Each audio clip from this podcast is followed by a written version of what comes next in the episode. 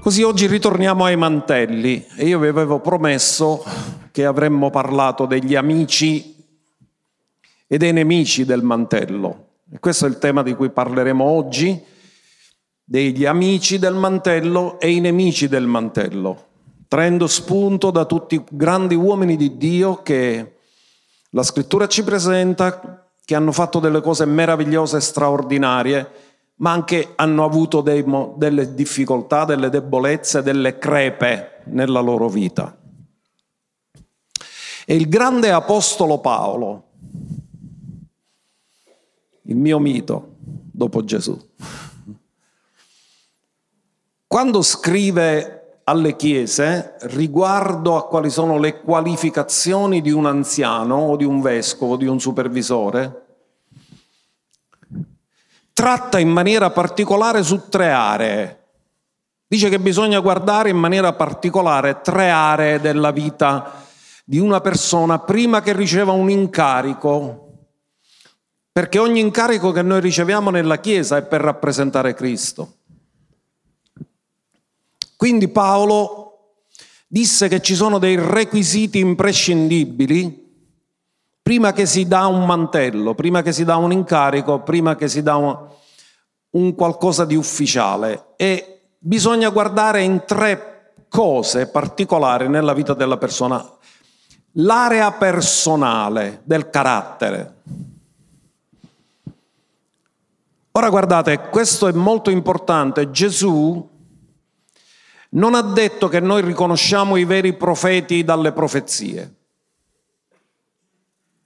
ma li riconoscerete dai loro frutti. Dal loro frutto li riconoscerete. In altri termini, un profeta non, nel Nuovo Testamento non gli è chiesto di essere infallibile, ma di essere onesto. E Gesù disse li riconoscerete dal frutto. Può anche sbagliare una profezia, l'importante è che poi quando lo sbaglia lo chiede scusa perché quello ha a che fare col carattere. Però è il frutto che manifesta l'integrità di una persona. Poi l'altra area dove bisogna andare a guardare, oltre il carattere, e quanti di voi sapete che stiamo combattendo tutti per cambiare nel carattere? Cioè in siciliano noi diciamo malo carattere. E tutti in Adamo non siamo nati con un buon carattere, ma Dio ci sta cambiando nel carattere. L'altra area è l'area familiare, perché la Bibbia dice che se uno non sa gestire la propria famiglia non può gestire la Chiesa. E guarderemo molti esempi nella scrittura dove ci sono persone che hanno avuto qualche problema nella famiglia e che purtroppo le conseguenze poi sono state devastanti. Uno di questi è Davide. E la terza area dove dobbiamo guardare è l'abilità spirituale, cioè se una persona deve adempiere qualcosa, deve essere unto per adempierla, quindi deve mostrare un'abilità soprannaturale. E dice la scrittura che ci sono dei criteri, ne parliamo, ne, ne sottolineiamo alcuni, atto ad insegnare, deve essere una persona capace di insegnare, che non sia un neofita, quindi si richiede maturità, su questo ci ritorneremo. Che sia stabile nella parola. Come la parola è stabile nei cieli, chi deve rappresentare la parola vivente deve essere stabile, non può essere instabile. E poi deve essere atto ad esortare. Io come dono motivazionale sono insegnante, ma apprezzo molto gli esortatori e mi ci trovo molto bene perché loro non sono altro che persone che hanno quella particolare motivazione di poter spingere le persone nel binario ogni volta che escono fuori binario. L'esortatore ti rimette in sesto quando vai fuori strada ti esorta a ritornare nella giusta via, nelle giuste attitudini, nella giusta consacrazione. Queste sono aree generali che valgono per tutti, anche per chi indossa un mantello. Se valgono per gli anziani, valgono per tutti. Quindi chi indossa un mantello deve essere maturo, non può essere un immaturo, perché dice la Bibbia di non affidare compiti ai neofiti. Perché il neofita facilmente, siccome non è maturo, si gonfia di orgoglio e l'orgoglio precede le cadute. Quindi dobbiamo considerare che occorre santità, chiunque deve indossare un mantello viene chiamato e messo a parte da Dio, questa è la santità e la maturità e sono questi amici del mantello. Ognuno dica santità e maturità sono amici del mantello. Ma ce n'è un altro che abbiamo osservato soprattutto nella vita di Giuseppe, che quando fu tentato dalla moglie di Potifar e lui le disse non si Potifar.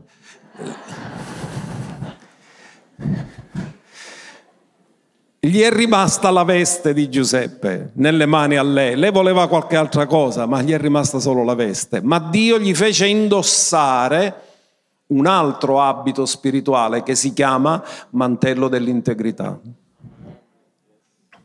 E attraverso quell'integrità lui ha onorato Dio e ha onorato il sogno che Dio gli aveva dato. Non possiamo dire la stessa cosa di Davide riguardo a questo, che ebbe proprio una caduta in quest'area. Quindi l'integrità è fondamentale ed è amica del mantello. Dio disse ad Abramo, cammina alla mia presenza e sii e io ti moltiplicherò. Ma ci sono altre due amiche del mantello, umiltà e mansuetudine, che sono due cose che Gesù ha attribuito a se stesso. Venite a me voi tutti che siete travagliati e aggravati, io vi darò riposo. E poi disse, venite a me perché io sono mansueto e umile di cuore. Quindi Gesù attribuì a se stesso il Salmo 25, verso 9. Proiettiamolo il Salmo 25 verso 9. Mansueto e umile. Egli guiderà i mansueti nella giustizia. Quindi chi è una persona mansueta? Una persona mansueta è una persona che si lascia guidare, che si lascia condurre e tutti quelli che sono condotti dallo Spirito di Dio sono figli maturi di Dio. E chi è una persona umile? Una persona umile è una persona che si lascia insegnare. Gesù è il nostro esempio di assoluta umiltà, perché lui non ha fatto niente di sua iniziativa, ma tutte le cose che ha fatto è perché il Padre gliel'aveva insegnato e le faceva sempre in ubbidienza al Padre. Ma guardate cosa dice, guiderà i mansueti nella giustizia. Cos'è la giustizia? E come vivono i giusti? Il giusto vivrà per... Quindi quando Dio ti guida, ti guida sempre ad avere una maggiore fiducia in Lui. E se la tua fiducia per qualche situazione o circostanza è venuta meno o si è abbassata, questa mattina ti sarà resta, resta, restaurata una totale fiducia in Dio, restituita una totale fiducia in Dio perché lui guida i Mazzueti nella giustizia e insegna la sua via agli umili. Questi sono amici del mantello, mansuetudine, umiltà, sono amici del mantello. C'è un altro amico comune del mantello che si chiama approvazione dell'autorità a cui Dio ti ha assegnato. Abbiamo ascoltato di Elia e di Eliseo, Elia approvò il fatto che Eliseo sarebbe stato suo successore, perché cosa disse? Se tu mi vedi, allora Dio ti ha esaudito. E quando lui è stato esaudito sapeva di avere l'approvazione divina e l'approvazione dell'autorità da cui dipendeva. Abbiamo visto che anche Salomone è stato approvato, perché la sua unzione fu resa pubblica dal re Davide, che era l'autorità, il papà, da cui lui dipendeva, ma c'era anche il sacerdote e c'era anche il profeta. Quindi loro non l'hanno fatto in maniera abusiva, ma sono stati legalizzati attraverso l'approvazione e l'accreditamento delle autorità da cui dipendevano. La stessa cosa è avvenuta e stamattina spenderemo un po' di tempo su questo tra Giosuè ed Elia e Mosè, scusate. Mosè ricevette da Dio che il suo successore sarebbe stato Giosuè e la successione fu resa pubblica e Mosè lo approvò. Quindi un altro amico del mantello è l'approvazione dell'autorità da cui noi dipendiamo. Dio non fa niente di illegale. Persino il sommo sacerdote profetizzò sulla morte di Gesù pur essendo una persona che non aveva discernimento, ma siccome era in un ruolo dove Dio l'aveva messo, lui ha profetizzato e quello che ha detto si è adempiuto.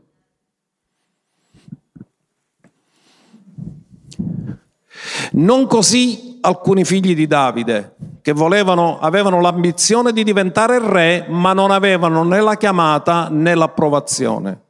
Era solo ambizione umana di potere, sete di potere.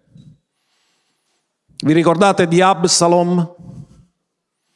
Era bellissimo, ma non era stato chiamato a essere lui il successore. Dio aveva scelto Salomone. Ma lui si fece proclamare re, abusivamente, ma non durò. Sapete la fine che ha fatto Absalom. Ma anche Adonia, Adonia aveva pure l'ambizione di diventare re e lui si fece proclamare re, ma subito dopo che seppe questo Davide, subito fece quello che abbiamo imparato, abbiamo visto, subito dichiarò Salomone vero re con l'approvazione del re, del profeta e del sacerdote. Quindi dobbiamo stare attenti, Dio quando fa le cose le fa con assoluta legalità. Il fai da te nel regno di Dio non esiste. Andiamo a scoprire com'è che il mantello è passato da Mosè a Giosuè.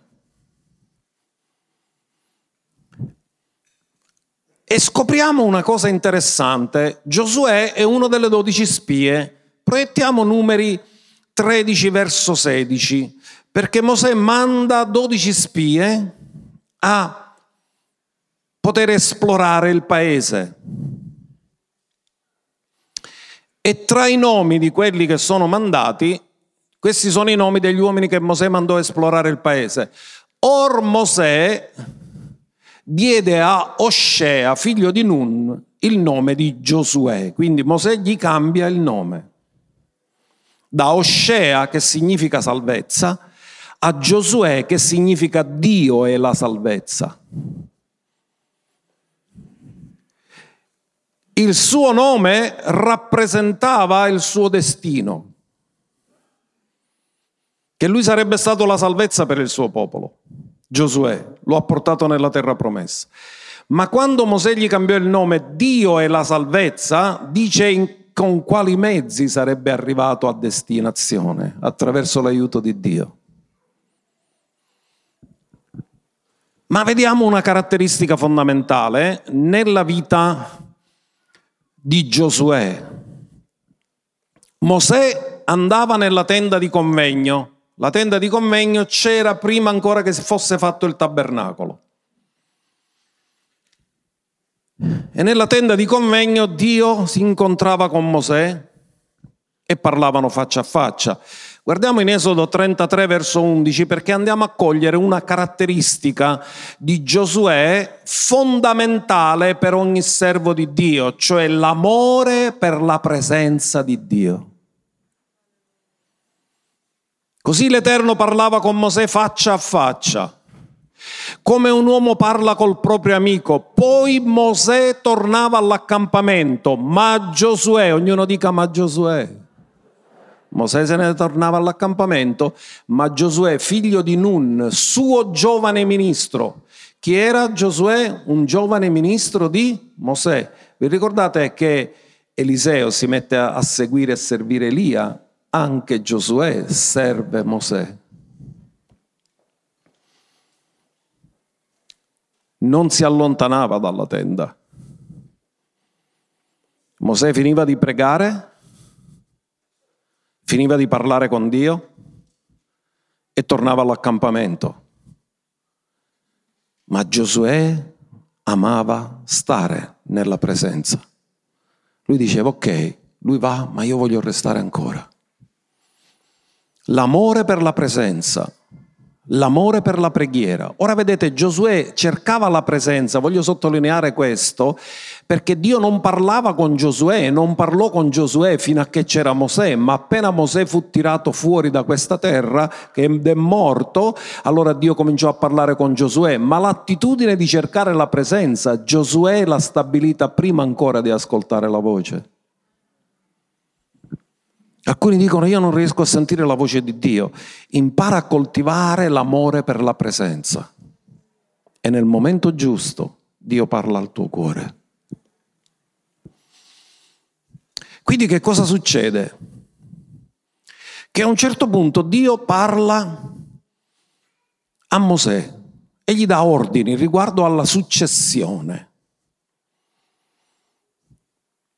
E nel libro dei numeri, capitolo 27, leggeremo dal verso 18 al verso 23, c'è la storia di come Dio prepara la successione, parla a Mosè.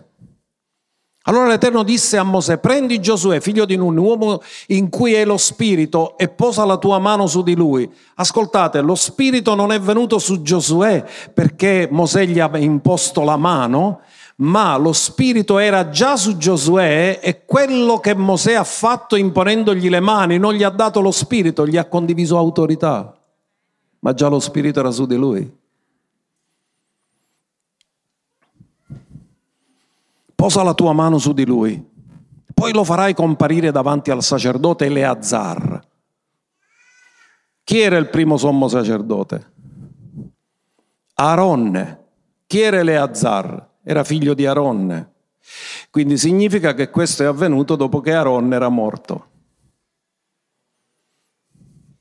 Davanti a tutta l'assemblea darai ordini, darai gli ordini in loro presenza. Quindi è stato un atto pubblico, non privato. Tutti dovevano sapere chi era il successore di Mosè. Andiamo avanti e lo farai partecipi della tua autorità. Ascoltate, lo spirito già era su di lui, ma l'imposizione delle mani di Mosè lo ha reso partecipe della sua autorità. Mosè gli ha donato autorità, ha detto come Dio ha dato autorità a me, io ti impartisco autorità a te. E l'autorità passa attraverso la sottomissione.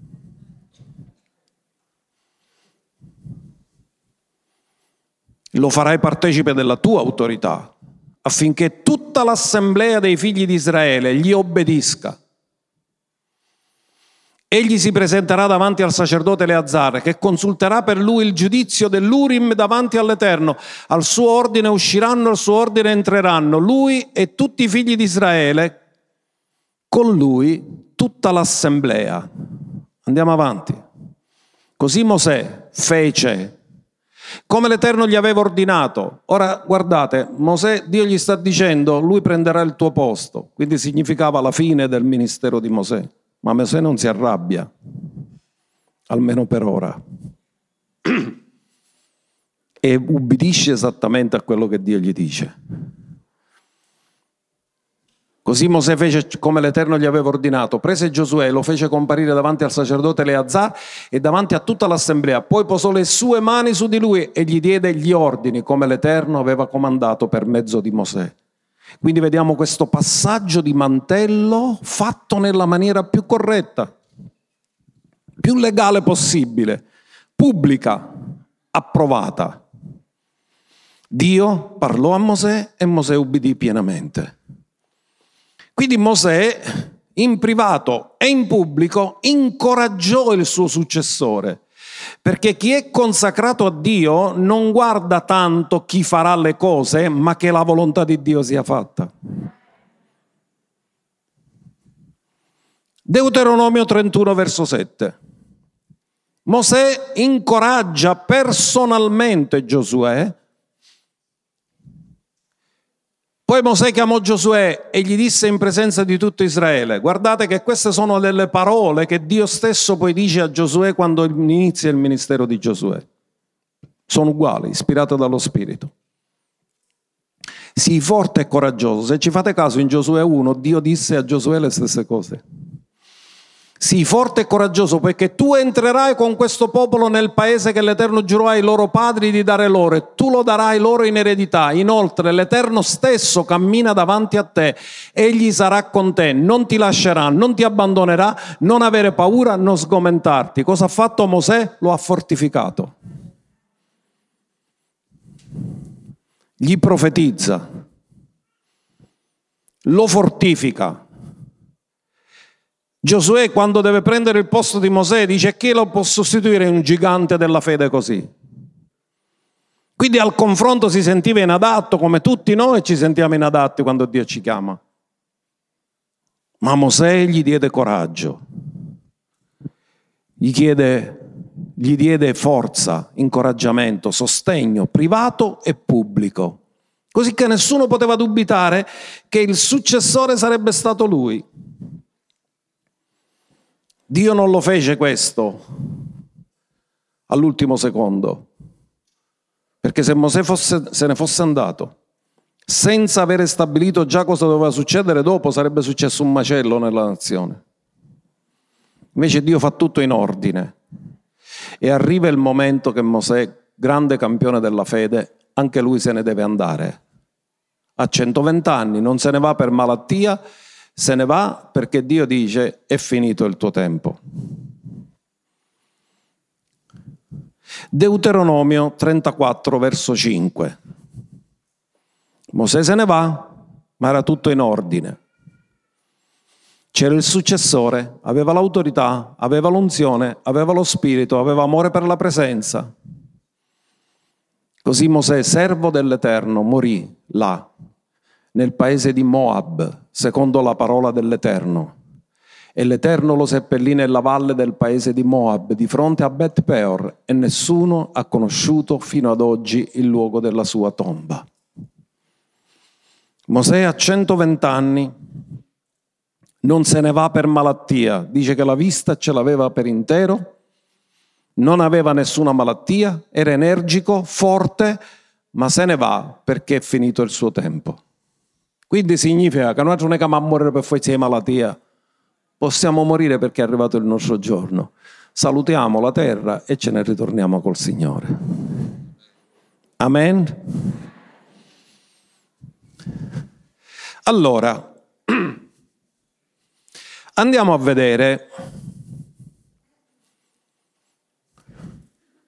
i nemici del mantello. Abbiamo visto gli amici, abbiamo visto una successione e ritorniamo a Mosè. Sapete una cosa? Mosè è stato un grande uomo di Dio, ma ha avuto un problema che non è mai riuscito a risolvere, tanto è vero che fu quello che poi gli determinò il fatto di non poter far entrare il popolo nella terra promessa. Questa sua debolezza caratteriale si chiama ira non risolta.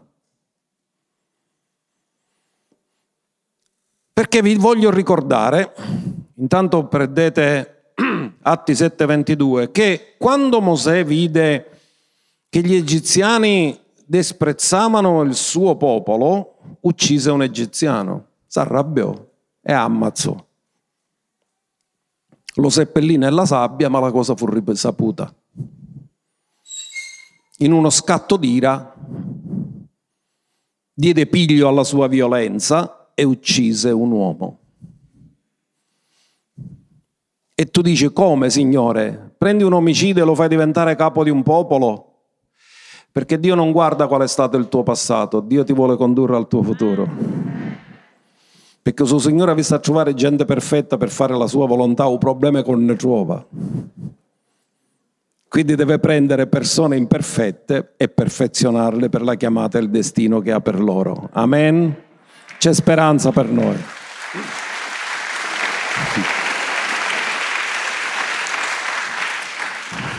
Non è stato un errore di gioventù perché Mosè non era un ignorante, perché dice che fu istruito in tutta la sapienza degli egiziani ed era potente in parole d'opere.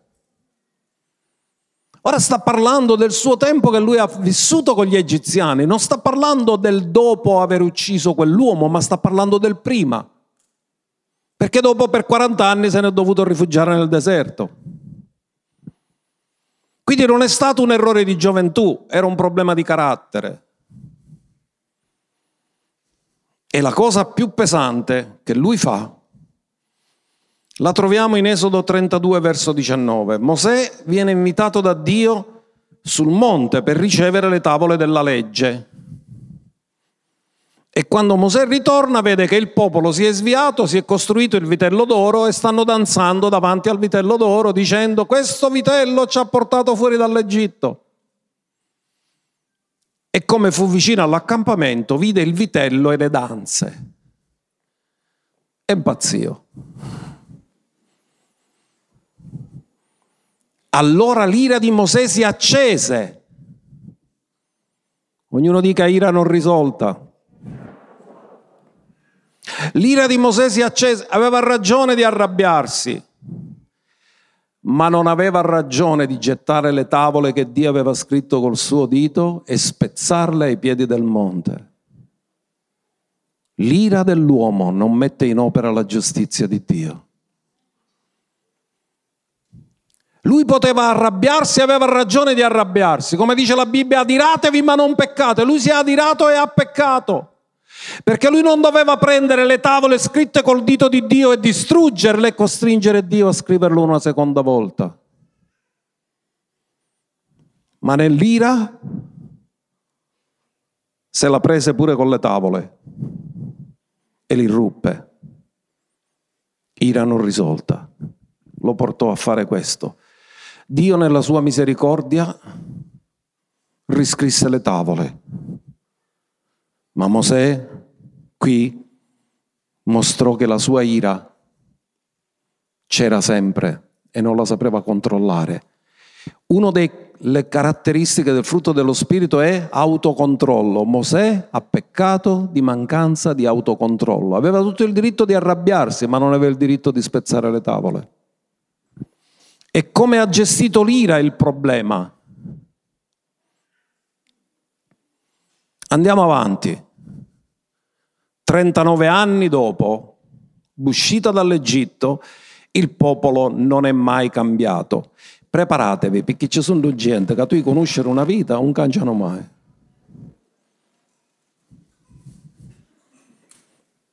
Succede 39 anni dopo, stesso problema, manca l'acqua, nel deserto è normale, no? Altrimenti non sarebbe deserto. Numeri 20, verso 1. Stesso problema, poi tutta l'assemblea dei figli di Israele arrivò al deserto di Sin nel primo mese. Il popolo si fermò a Kadesh. Là morì Miriam e là fu sepolta. Ora mancava l'acqua per l'assemblea, per cui si radunarono contro Mosè e contro Aaron. Non erano cambiati per niente. Dopo 39 anni, ogni volta che c'era un bisogno, pur avendo vissuto l'esperienza delle acque di Mara dove Mosè gettò il legno e le acque divennero dolci, pur avendo vissuto l'esperienza di quando Mosè batté la roccia e cominciò a uscire acqua, ora finisce l'acqua e non è cambiato la loro attitudine, si lamentano e mormorano sempre. Mosè cosa fa? Fa la cosa corretta. Le persone se la prendono con lui e con Aronne e Mosè va a Dio a chiedere una soluzione. Come fece la prima volta, quando l'acqua era una mare, cosa ha fatto? È andato dal Signore, il Signore gli mostrò un legno, ha detto butta il legno e tutto si risolve. Dite con me, Dio è un Dio sempre di soluzioni. Quando lo cerchi ti dà sempre la soluzione. Mosè e Aaron fanno la cosa corretta, vanno a Dio e Dio dà loro ammaestramento su come devono risolvere questo annoso problema. L'acqua. E quindi Dio dà istruzione, dice, senti Mosè, stavolta fai così, raduna il popolo, davanti alla roccia e parla alla roccia. E la roccia darà l'acqua per tutti. Ora voi sapete che la roccia è Cristo. La prima volta che Mosè ha percosso la roccia rappresenta il sacrificio della croce, dove Gesù è stato percosso per noi, ma dopo che è stato percosso tutto è compiuto, non hai più bisogno di percuotere, hai bisogno di parlare su tutto è compiuto. Ma Mosè non è stato pronto. Cosa fa Mosè? Andiamolo a vedere nel verso 10 di numeri 20. Così Mosè ed Aronne convocarono l'assemblea davanti alla roccia e Mosè disse loro, cosa aveva detto Dio? Di parlare a loro o di parlare alla roccia? Dove è stato l'errore di Mosè? Che invece di parlare alla roccia ha parlato alle persone. Perché quando tu sei pieno di ira, tu non parli alla situazione, tu parli alle persone che ti hanno fatto arrabbiare, ma quando tu parli la parola di Dio determini soluzione, quando tu parli alle persone determini problemi. Quindi Mosè che fa? È arrabbiato nero perché hanno mormorato di nuovo, perché se la sono preso con lui e con Aronne, e quando Dio gli dà la soluzione, com'è? Chino chino. L'ira ancora non era risolta. E che cosa fa? Ora ascoltate o ribelli. Era questo quello che Dio gli aveva detto che lui doveva dire? Dio gli aveva detto parla alla roccia, non parlare all'assemblea. Raduna l'assemblea e parla alla roccia. E invece lui parla all'assemblea. Ora ascoltate o ribelli. Dobbiamo fare uscire acqua per voi da questa roccia? Poi Mosè alzò la mano, percosse la roccia col suo bastone due volte, ne uscì acqua in abbondanza e l'assemblea e il suo bestiame bevvero. Abbiamo imparato che nonostante che Mosè ha disubbidito quello che Dio gli aveva detto, Dio l'acqua l'ha fatto uscire lo stesso perché non poteva disprezzare il mantello che lui stesso gli aveva dato. L'acqua è uscita, ma Mosè non è stato approvato.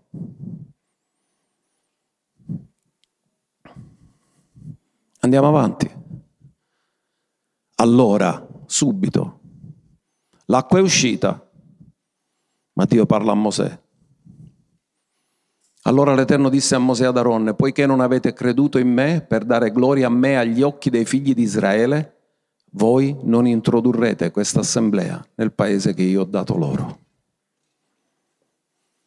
Ha onorato il mantello davanti a tutti, ma poi ha disciplinato Mosè ed Aronne, pure con Aronne. Gli ha detto, ma Aronne tu non ci dici niente a tuo fratello, era accuoido. Quando tuo fratello disse il ribelle, tu ci avevi afferrare la mano a Mosè e dire, zitto, te dice parliamo alla roccia.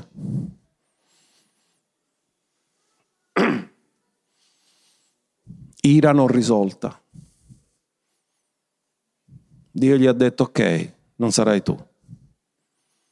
Non mi ubbidisci pienamente. Eppure era un campione di fede, che aveva fatto grandi cose con Dio. Ma per entrare in una nuova dimensione, ascolta bene questo, ci entri attraverso nuove istruzioni, ma se non ubbidisci le istruzioni che ti vengono date, tu non entri in una nuova dimensione.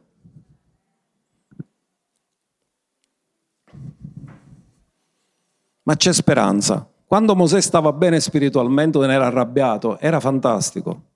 Numeri 12.3 cosa dice? Che lui era l'uomo più mansueto, più di qualunque altro sulla faccia della terra. Il problema non era quando stava bene spiritualmente, il problema quando ci venivano i cinque minuti. E tutti noi abbiamo questo problema. Attenzione alla rabbia di quelli che non si arrabbiano mai, perché quando si arrabbiano fanno disastri. E io ero uno di questi.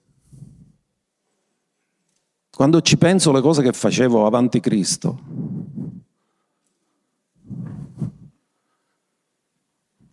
ero pieno di ira.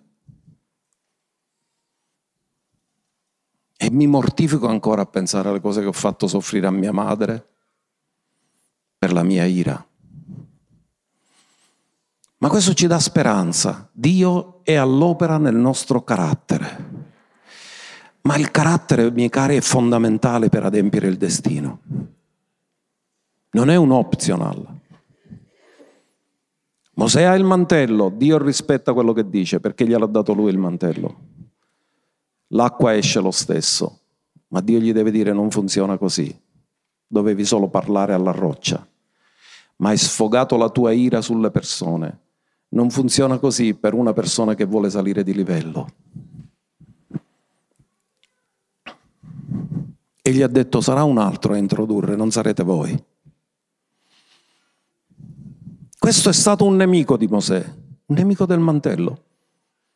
Ira non risolta. Se l'è portato fino alla fine, fino a 120 anni, ancora si arrabbiava. Quanto tempo aveva avuto per cambiare? Eppure Dio gli ha parlato, gli ha dato istruzioni, ascoltava Dio faccia a faccia, ma quest'area della sua vita non l'ha mai modificata. E il nemico l'ha usata. Dio oggi ci esorta a dire finché avete tempo cambiate, perché verrà il tempo che non potete cambiare più e che piangerete le conseguenze della vostra mancanza di cambiamento. Ma oggi è giorno di trasformazione, di impartizione, di cambiamento.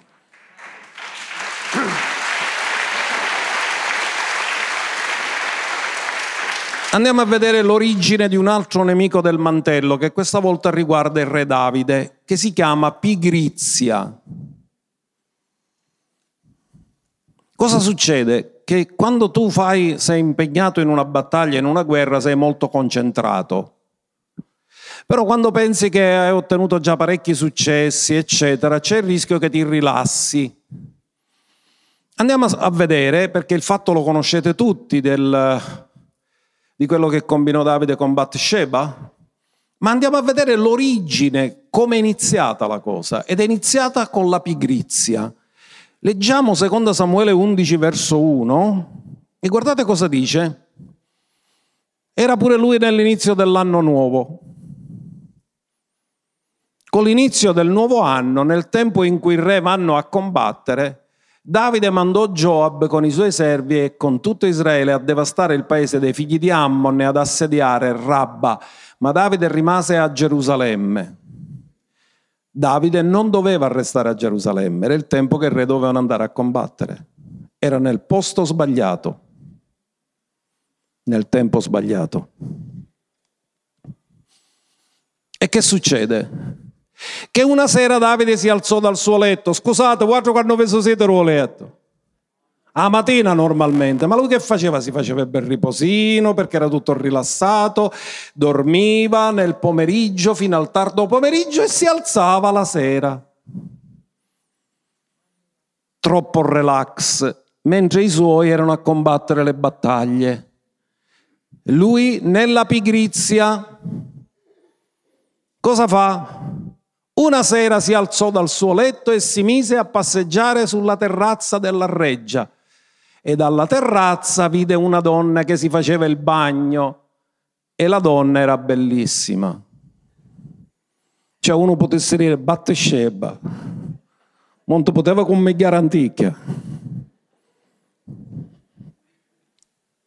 C'è Davide tutto rilassato, gli ormoni gli salivano vide la donna che si faceva il bagno, giusto giusto, si va a fare un bagno nella terrazza di fronte.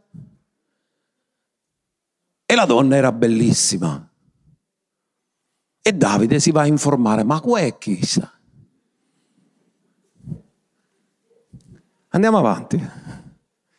Così Davide mandò a chiedere informazioni sulla donna e gli fu detto è Bathsheba, figlia di Eliam moglie di Uria Itteo. Chi era Eliam? Era figlio di Aitofel. Quindi Bathsheba era nipote di Aitofel e potete capire perché poi Aitofel si è voluto vendicare di Davide perché ci toccò a sua nipote.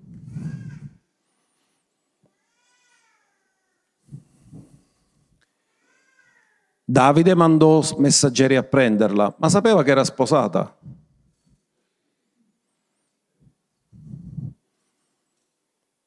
Così essa venne da lui ed egli si coricò con lei. Poi ella si purificò della sua impurità e ritornò a casa sua. E sembrava che tutto era andato, eh, l'avventura, la caduta, eh, tutto a posto, ma ne incinta, perché poi ci su chi, rei anni per avere un figlio non ci spunta, una vuota, a proprio corpo.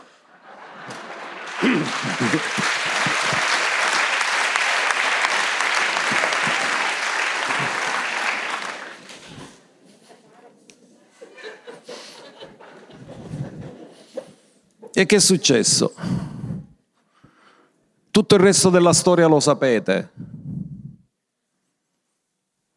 Lui cerca di coprire il suo peccato, fa venire Uria e Teo per fare capire che fosse fuito, fa cerca di farlo con il caro questo e che non ci va.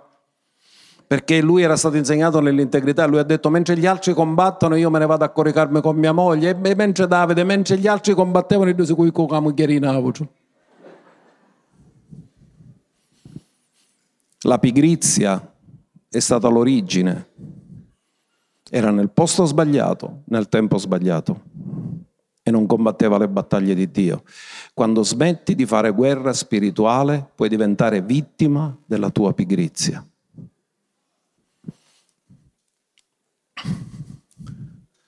Terzo nemico.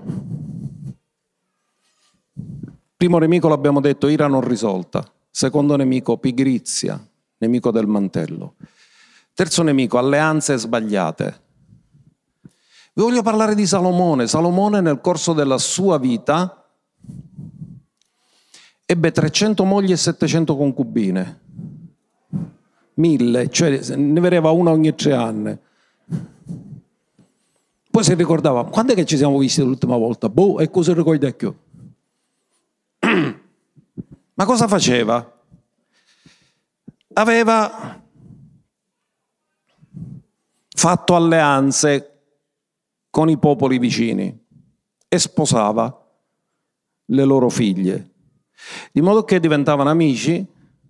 Una volta che si imparentavano, lui manteneva gli equilibri, non si mettevano contro l'uno contro l'altro, visto che si erano imparentati. Era una strategia umana.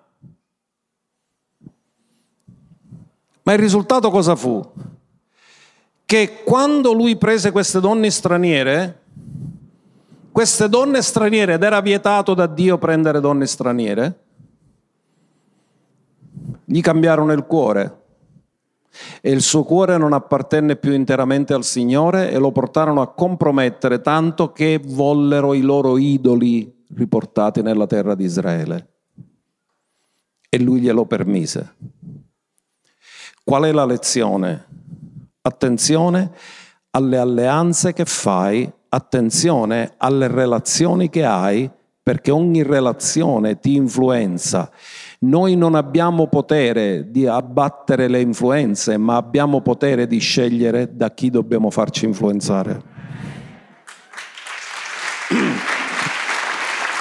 Perché tutti siamo influenzabili, ma tu devi scegliere da chi farti influenzare.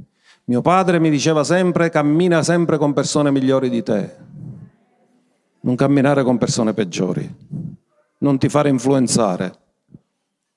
Fatti influenzare positivamente, mai negativamente. Quindi che succede? Che piano piano Salomone parte bene, Dio lo visita,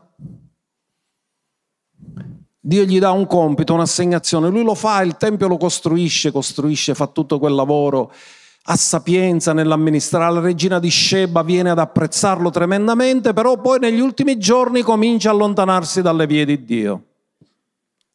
Dimentica lo scopo e l'assegnazione che Dio gli ha dato. E Dio gli appare per la seconda volta e gli ricorda quali sono le condizioni perché lui possa vivere una vita nella stabilità, ma purtroppo lui non ascolta più Dio perché il suo cuore non appartiene più interamente a Dio. Andiamo a vederlo in Prima Re, capitolo 9, verso 4 e 5, quello che Dio gli dice. Quanto a te, se camminerai davanti a me come ha camminato Davide tuo padre, con integrità di cuore e con rettitudine, quindi cosa gli ha detto Dio? Deve essere integro. Integro significa totale. poi dice, il suo cuore non appartenne interamente all'Eterno, perse l'integrità. E rettitudine. Poi vedremo un altro difetto di Salomone, un nemico del suo mantello. Faceva pagare troppe tasse. E la gente si lamentava, perché ha aggravato troppo la mano sul popolo. E dice così, facendo tutto ciò che ti ho comandato e se osserverai i miei statuti e i miei decreti, andiamo al verso successivo, io renderò stabile il trono del tuo regno su Israele. Quindi Dio gli fa la promessa, tu cammina con integrità di cuore, con rettitudine, osserva, sii ubbidiente come è stato tuo padre e io ti manterrò il regno stabile. Ascoltatemi bene, la stabilità delle cose della nostra vita dipendono dall'integrità del nostro carattere, perché questa integrità non avrebbe mai fatto entrare influenze di demoni, ma quando lui perse l'integrità entrò di nuovo l'influenza di demoni. E dice renderò il tuo trono stabile il trono del tuo regno su Israele per sempre, come ho promesso a Davide tuo padre, dicendo non ti mancherà mai qualcuno che sieda sul trono di Israele. Dio gliel'aveva promesso e Dio l'ha mantenuto per noi, perché Gesù è il seme di Davide. E lui è re del re e signore dei signori. Ma lui non ubbidisce pienamente, dimentica lo scopo e l'assegnazione che Dio gli ha dato. Dimentica il modo come deve camminare, lo scopo perché Dio l'ha suscitato, l'unzione perché gliel'ha data. E il suo cuore non appartenne più interamente a Dio, si lasciò corrompere. Invece di essere lui a portare al Signore quelle donne, quelle donne lo sviarono da Dio. E ricomincia la guerra, non c'è più il regno stabile. Ma Dio mantiene la sua parola. Guardate che cosa succede, che in Prima Re 11.34 Dio dice, siccome gliel'ho promesso che durante tutto il suo regno, l'aveva promesso a Davide, non ci sarà guerra. Però nella generazione successiva cominciarono le guerre e cominciò la divisione del regno. E ci fu il regno del nord il regno del sud. Il regno non era più un solo regno, fu fratturato, ma tutta l'origine di questo cominciò con gli sbagli di Salomone che poi si manifestarono nella seconda generazione. Tuttavia non toglierò dalle sue mani tutto il regno perché l'ho stabilito principe per tutto il tempo della sua vita, per amore di Davide mio servo, perché Dio ha detto gliel'ho promesso a Davide, che durante il regno di Salomone ci sarà pace, che io ho scelto e che ha osservato i miei comandamenti e i miei statuti. Andiamo avanti. Ma toglierò il regno dalle mani di suo figlio e ne darò dieci tribù a te. E voi sapete che poi il regno si divise tra Roboamo e Geroboamo. Dieci tribù andarono a Geroboamo e tutte e due le tribù che era Giuda e Beniamino insieme, la tribù di Giuda andò a Roboamo. E il regno si divise, ma non durante il tempo di Salomone, ma nella generazione successiva. Dio è un Dio generazionale. Se seminiamo bene, le generazioni future raccoglieranno la benedizione di quello che abbiamo seminato, ma se ci siamo comportati male, le generazioni future piangeranno le conseguenze di quello che abbiamo fatto. Quindi ricomincia la guerra. Verso 36 l'abbiamo letto, no? Ma suo figlio Lascerò una tribù affinché Davide, mio servo, abbia sempre una lampada davanti a me in Gerusalemme, la città che ho scelto per mettervi il mio nome. Così comincia tutta la storia, il libro delle cronache, il libro dei re, e ci sono il regno del nord e il regno del sud. Ma l'idea di Dio non era che ci fosse un regno fratturato. Ma che cosa ha fatto entrare?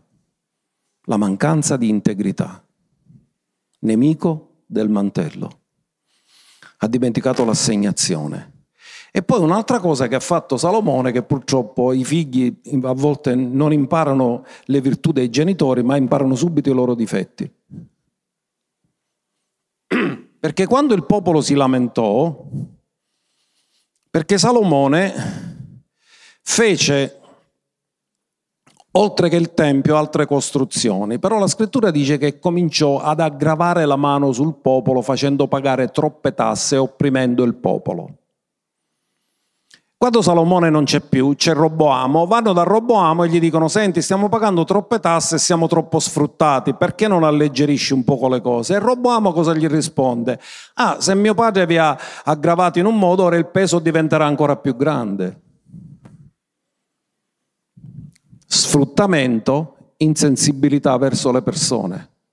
Ma uno che ha un mantello è per servire, non per servirsi degli altri. Quindi che cosa è successo? Che Salomone piano piano si allontanò e invece di servire il popolo aggravò il popolo. Ma gli mancava forse qualcosa? No, aveva tutto. Però più ti allontani da Dio, più perdi il carattere di Dio. E cominciò a essere insensibile verso il popolo e a sfruttare le persone. E il popolo si ribellò e il regno si divise.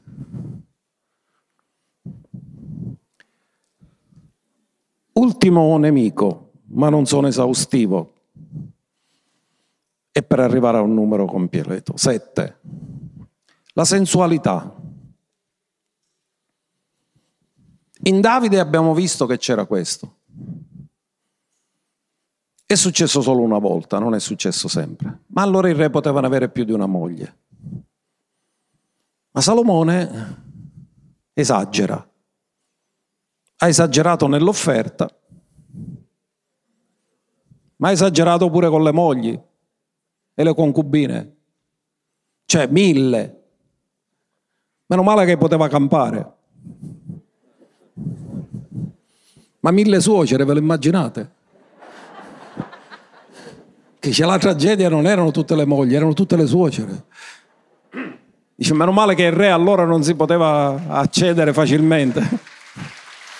Dice, hai la consulenza con tua suocera, che cosa? C'è quale? Boh.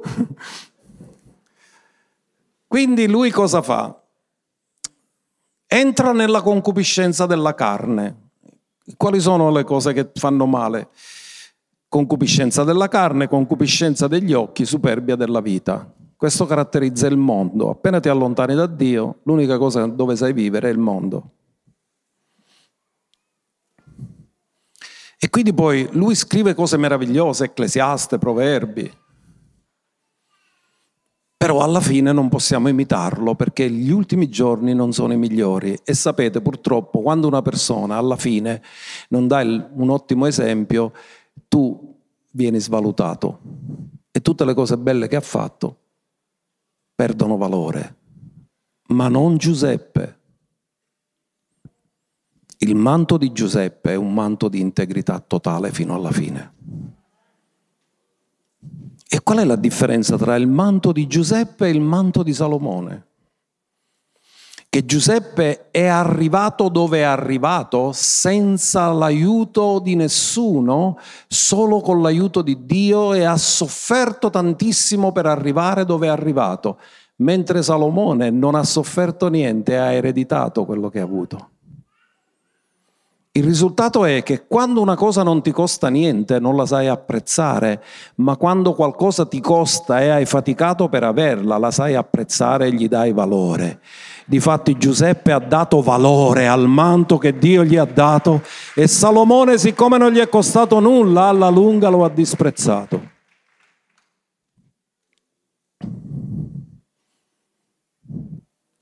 La differenza è che Giuseppe ha amministrato qualcosa che era di altri e Salomone invece era il padrone. E quando amministri qualcosa che è di altri sei sempre più attento di quando prendi le cose tue. E tu dici, ma perché Giuseppe ha dovuto soffrire tanto? Forse avresti desiderato una vita come Salomone. Ma io ti dico una cosa, Salomone è stato preparato per il compito che doveva adempiere ma non è rimasto fedele fino alla fine. C'è, e ci è arrivato. Ha fatto la volontà di Dio per un periodo di tempo, ma non ha completato. La differenza tra il manto di Salomone e il manto di Giuseppe è che Giuseppe è stato capace di mantenere il manto con la sua integrità fino alla fine e Salomone invece no. Tutte e due hanno fatto cose grandi, tutte e due hanno avuto sapienza che viene dall'alto, ma uno è rimasto saggio fino alla fine e l'altro invece verso la fine si è allontanato a motivo del fatto che ha agito a modo proprio e si è allontanato dall'integrità che Dio gli aveva chiesto. Integrità e rettitudine, non lasciamola mai, ci garantisce la stabilità nelle cose di Dio. Amen e amen.